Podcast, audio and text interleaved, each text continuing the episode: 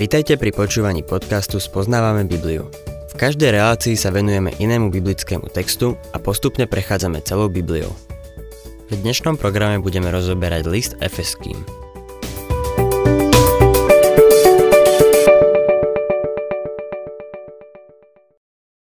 Milí poslucháči, v našom štúdiu Epištoly Efezanom sa dostávame k tretej kapitole. A na záver minulej relácie sme si k nej povedali zo pár úvodných slov.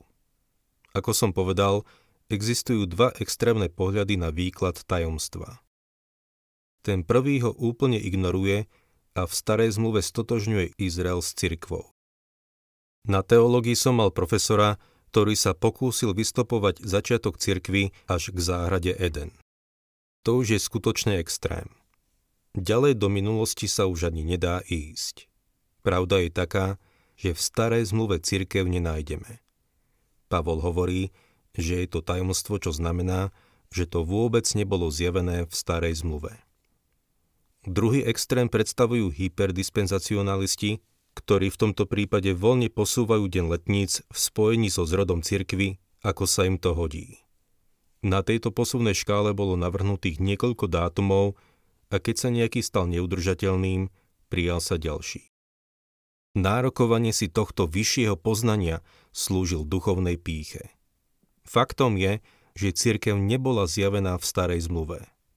Keď bola zjavená, to zjavenie bolo obmedzené na apoštola Pavla. Na druhej strane človek musí pripustiť, že v deň letníc sa niečo stalo.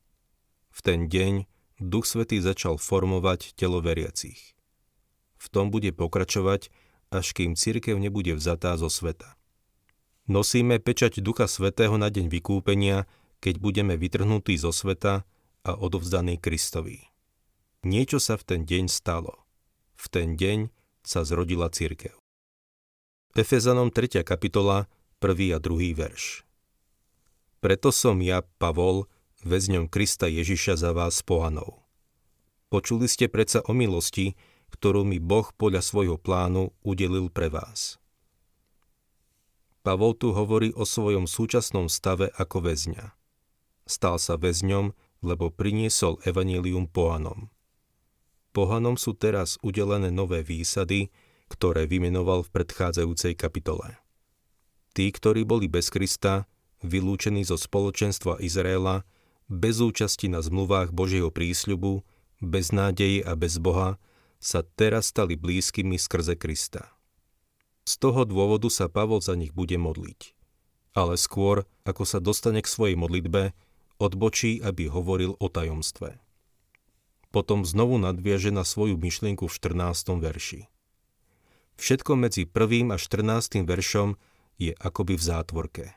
Je to odbočka. Skôr, ako sa dostane k svojej modlitbe, hovorí o tajomstve. Počuli ste predsa o milosti – to sú úvodné slova tejto zátvorky. Predpokladá, že počuli o Božom pláne, o Božej ekonómii, udeliť im milosť. Pavol hovoril o Božom pláne, podľa ktorého ho povolal a vyslal k pohanom. V porovnaní so službou ostatných apoštolov bola Pavlova služba iná a osobitná. V liste Galatianom píše Ba naopak, keď videli, že mi je zverené evanilium pre neobrezaných, tak ako Petrovi pre obrezaných. Zväzť nebola iná, ale ľudia, ktorým tu zväzť prinášali, boli iní a v inej kategórii. Pavol išiel k pohanom a povedal im. Boli ste bez Krista, vylúčení zo spoločenstva Izraela a bez účasti na zmluvách Božieho prísľubu, bez nádeje a bez Boha na svete. Peter išiel k svojmu ľudu, k Izraelitom a povedal. Skutky 4.12. V nikom inom niet spásy, lebo pod nebom niet iného mena daného ľuďom, v ktorom by sme mali byť spasení. Pavol povedal žalárnikovi vo Filipách. Ver v pána Ježiša a budeš spasený ty aj tvoj dom. Peter a Pavol mali rovnakú zväzť, ale pre dve odlišné skupiny ľudí. Oproti tomu, čo mali v starej zmluve, nastalo niečo nové. Iná ekonómia. Keď bol Pavol farizej a žil podľa zákona, nikdy nešiel kázať pohanom. Bol pod inou ekonómiou. Teraz je pod novou ekonómiou a stal sa misionárom pre pohanov. To neznamená, že sa zmenila Božia metóda spasenia. Nikto nebol spasený dodržiavaním zákona, ale tým, že keď videl, že nemá Božiu slávu, priniesol krvavú obeď. Tá obeď poukazovala na Krista. Pavol teraz teda hovorí o novej ekonómii. 3. a 4. verš. Ako som v zjavení spoznal tajomstvo, o ktorom som už krátko napísal. Keď si to prečítate, môžete spoznať, ako chápem Kristovo tajomstvo. Hyperdispenzacionalisti zastávajú názor, že Pavol bol jediný, ktorý poznal to tajomstvo, lebo len jemu jedinému bolo zjavené. V 5. verši však Pavol dáva jasne najavo, že ho poznali všetci apoštoli. To zjavenie začalo Pavlovým obrátením, keď mu Kristus povedal, že prenasledovaním cirkvy vlastne prenasleduje Krista. Cirkev je Kristovo telo. Pavol zistil, že Boh koná niečo nové. V deň letníc sa zrodila cirkev. Znovu opakujem, že to tajomstvo, tá božská tajomnosť, bolo niečo, čo nebolo zjavené v starej zmluve a tak bolo človeku neznáme. Teraz, v novej zmluve, je to zjavené. Toto slovo je v novej zmluve použité 27 krát a vzťahuje sa na asi 11 rôznych tajomstiev. Pavol toto tajomstvo dáva do kontrastu s náboženskými mystériami grécko-rímskeho sveta. V tej dobe bolo veľa náboženských mystérií. Boli to tajné lóže, v ktorých sa robili sadistické rituály. Zasvetený nesmel prezradiť tajomstva tohto náboženského mystéria. Pre Grékov bolo mystérium tajomstvom, ktoré bolo odovzdané zasvetenému. Pre nich to malo ten význam, že kandidátovi na prijatie bolo niečo prezradené alebo odhalené, nie niečo skryté alebo niečo, čo sa nedá pochopiť. Pre človeka na ulici, ktorý nebol členom, boli tieto tajomstva mystériom v našom zmysle slova. Naproti tomu Pavol hovorí Bedami, ak nebudem zvestovať evanílium. A my dnes sme správcami Božích tajomstiev. Našou úlohou je šíriť tú zväzť. Evanilium nie je niečo, čo by sme mali tajiť v nejakej tajnej loži. Je to dobrá správa, ktorá by sa mala rozhlasovať zo striech. Pavol používa toto slovo tajomstvo ešte skôr v tejto epištole. V prvej kapitole v 9. verši píše, že v Kristovi máme vykúpenie, keď nám dal poznať tajomstvo svojej vôle.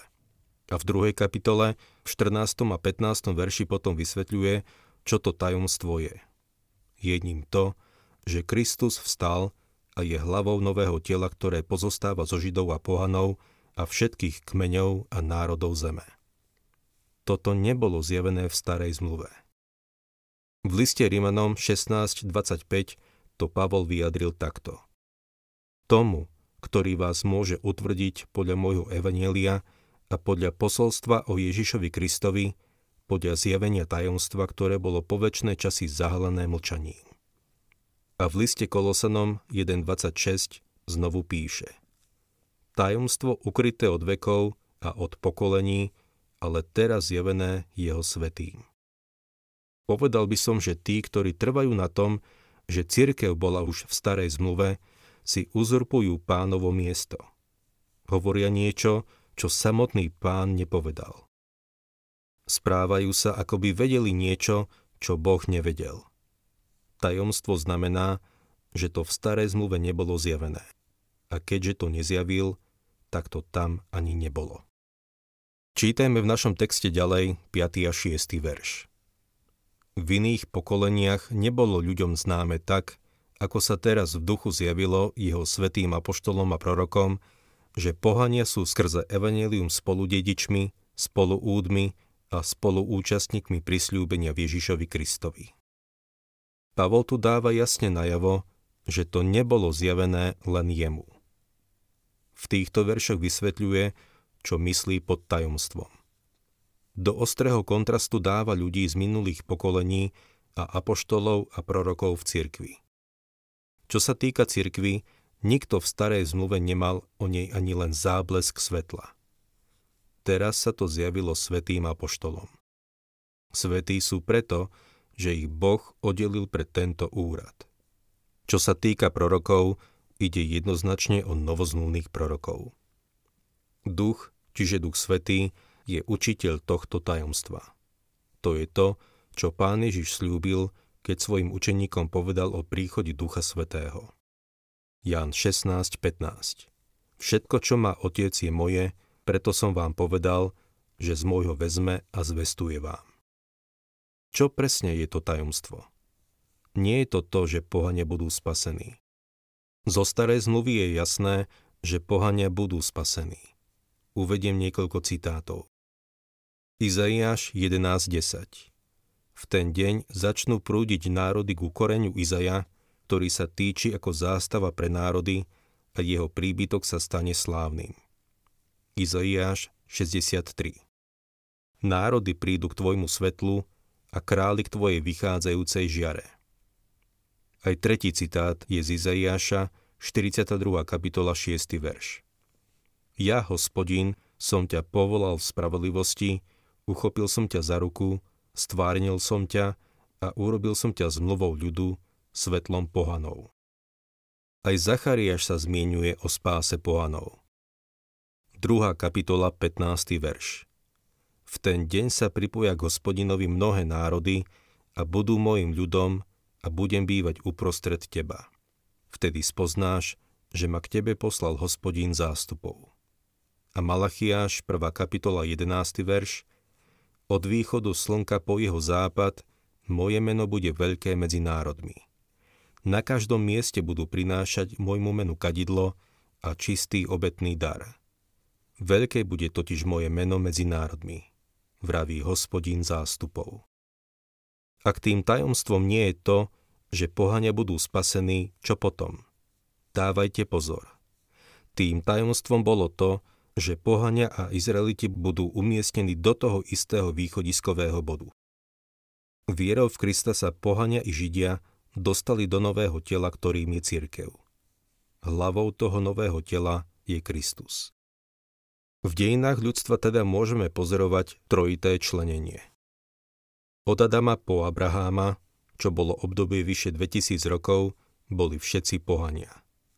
Od Abraháma po Krista, čo je 2000 rokov, boli všetci buď Židia alebo pohania. Od letníc po vytrhnutie, čo je vyše 2000 rokov, sa ľudstvo delí na Židov, pohanov a církev. Pavol sa zmienil o tomto trojitom členení v prvom liste Korintianom, kde v 10. kapitole v 30. verši napísal Nebuďte na pohoršenie ani Židom, ani Grékom, ani Božej cirkvi. Pavol do toho zahrnul celé ľudstvo. Církev de facto nie je v starej zmluve, aj keď sú v nej jej obrazy. Kristus povedal, na tej skale postavím svoju církev. Keď to povedal, bola to ešte stále budúcnosť. Církev začala na deň letníc po Kristovom návrate do neba. Tvrdiť, že církev začala pod dní letníc, robí z cirkvy siamské dvojčatá koexistenciu židovskej a pohanskej cirkvy. Je pravda, že cirkev bola spočiatku čisto židovská, ale potom nastalo prechodné obdobie, keď do nej vstúpili aj pohania. Cirkev je jedno telo, pozostávajúce zo židov a pohanov a hlavou toho tela je Kristus. Čítajme v našom texte ďalej 7. verš. Ja som sa stal jeho služobníkom podľa daru Božej milosti, ktorú som dostal pôsobením jeho moci. Pavol si neosvojoval nadriadené postavenie v poznaní tajomstva kvôli tomu, že bol apoštolom pohanov. Označuje sa ako diakonos, čiže služobník alebo pomocník. Bola to Božia milosť, ktorá ho zmenila zo Saula, pyšného farizeja, ktorý prenasledoval cirkev, na apoštola Pavla, ktorý bol teraz väzňom Ježiša Krista. Z jednej skupiny sa dostal do druhej stal sa údom Kristovho tela. To všetko dostal pôsobením moci Ducha Svetého. Pavol mal dar i moc apoštola.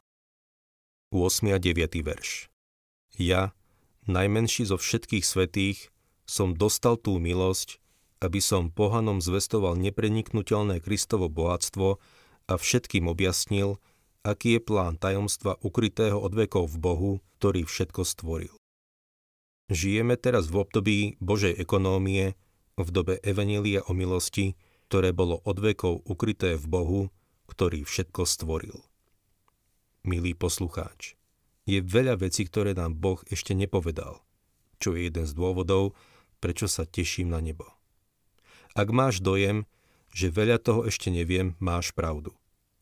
Keď sa dostanem do neba, začnem sa naozaj učiť. Boh nám naozaj toho veľa nepovedal. Je ohromné pomysliť na to, ako málo nám povedal. Napríklad, nikomu nepovedal o malých atómoch. Ani nikomu neprezradil, že hlboko v zemi sú diamanty. Veľa vecí si nechal pre seba.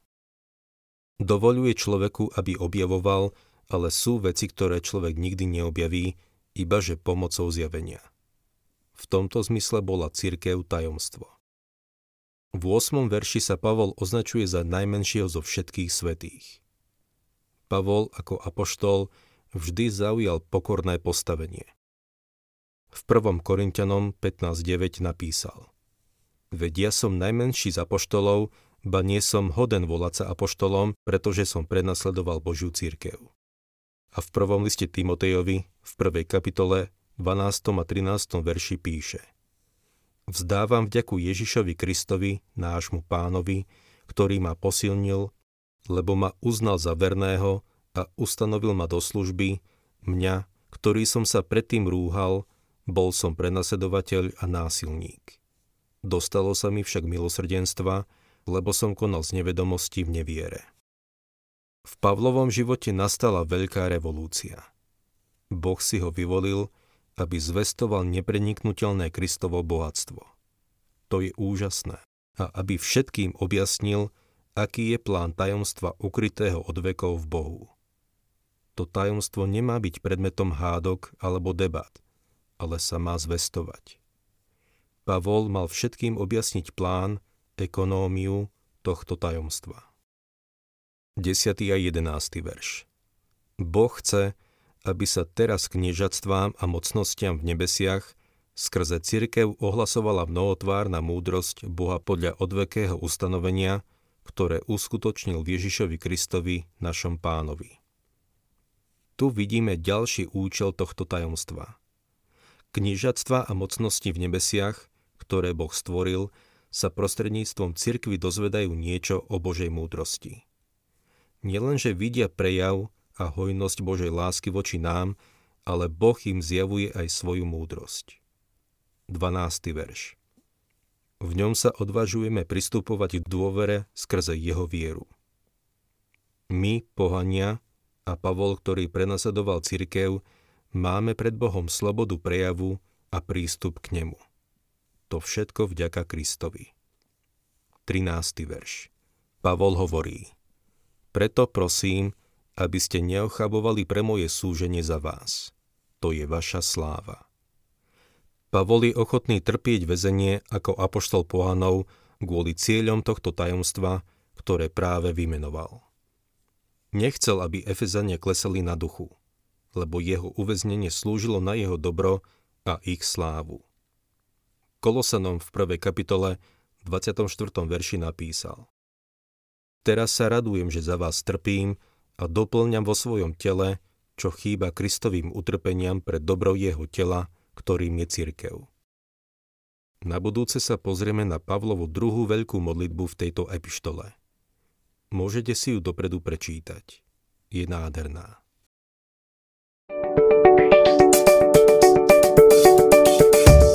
Ak sa vám páči program Spoznávame Bibliu, budeme radi, ak ho odporúčite svojim známym a dáte like, alebo nás začnete sledovať na facebookovej stránke Spoznávame Bibliu. A ak vás niečo oslovilo alebo zaujalo, napíšte nám cez Facebook alebo na adresu spoznávame.bibliu zavinač gmail.com.